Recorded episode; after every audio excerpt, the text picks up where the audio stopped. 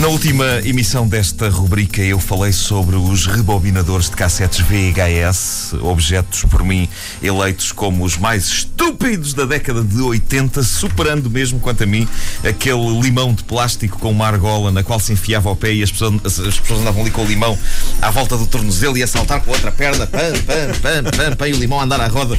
Ahm, bastante estúpido. Mas, Tonto, tonto mesmo. quanto a mim, lembras-te disso do limão? Lembro. Quanto a mim, não tanto como os rebobinadores eh, de cassetes. É natural que haja algum público nosso que não faz ideia do que é que nós estamos a falar. Um limão de plástico que se prende na perna e anda ali à volta. Não queiram saber, a sério, não estão a perder Não vale nada, a nada de especial. Bom, curiosamente, essa edição do A Vida em Marco gerou polémica. As eh, polémicas estão de facto onde menos se espera. Eu julgava que havia uma unanimidade em torno dos rebobinadores de cassetes VHS, mas a verdade é que ainda recebi uma bela meia dúzia de e-mails de pessoas revoltadas pela maneira rude como tratei os rebobinadores de cassetes VHS. E nesses e-mails as pessoas eh, explicavam-me que eles eram mesmo úteis para não gastar eh, nem o motor, nem as famosas cabeças. As cabeças dos videogravadores. Sempre gostei disto. As cabeças dos videogravadores. Eh, meus amigos, eu rebobinei no meu velho videogravador o equivalente a umas 50 voltas ao mundo em fita magnética e o meu videogravador nunca se queixou. Pronto, mais para o fim da sua vida, sim senhor, começou a trilhar umas fitas, o que era particularmente embaraçoso quando se tratava de fitas pertencentes ao videoclube. Lembro-me de ter tirado um filme do videoclube lá de dentro e de a cassete não sair e eu ouvia a fita a fazer. Ahm, mas eu garanto que se ele começou a fazer isso, não foi por excesso de rebobinanço. Foi porque um videogravador, tal como um homem, tal como um animal, tem um tempo limitado de vida. O meu morreu durante uma exibição do filme As Malucas do Reformatório. E é isto eu chamo uma morte digna. É o equivalente num ser humano a morrer enquanto se faz sexo com uma mulher extremamente boa. Ah, a pior parte, nunca soube como é que o filme acaba e se elas conseguem escapar ah, todas nuas do reformatório. Se alguém desse lado tiver visto o filme, que me conte como acaba. Eu, naquela altura, fiquei ahm, naquela parte em que é, é utilizado um, um, vamos lá, um pepino para fins não propriamente alimentares, eh, pelo menos no sentido eh, hum, tradicional. Bom, hoje trago outra invenção parva, mas esta dos anos 90. Nos anos 90 eu estava a começar a trabalhar, estava a ganhar dinheiro, a começar a ganhar dinheiro para garantir a minha independência financeira.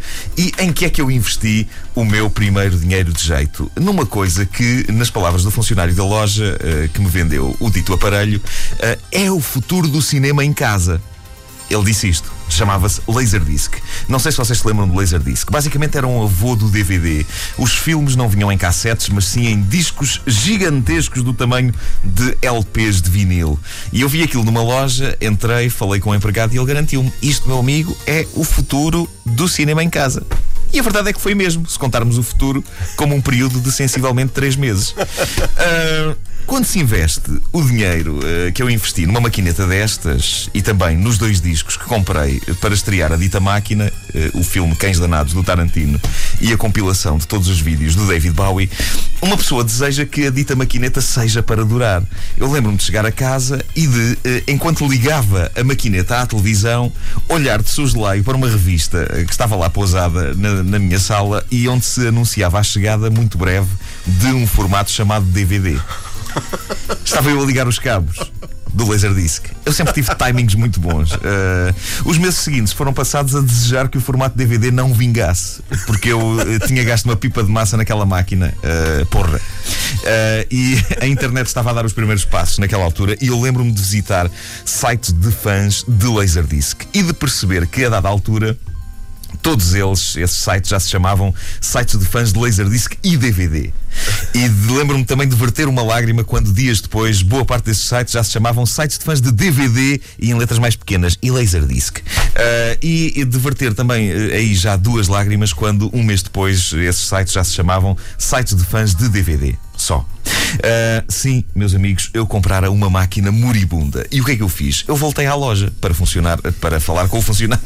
funcionar era o que eu queria fazer, mas eh, eu não funciono. Eh, e fui lá falar com o funcionário, o tal que me garantiu que estava ali o futuro do cinema em casa.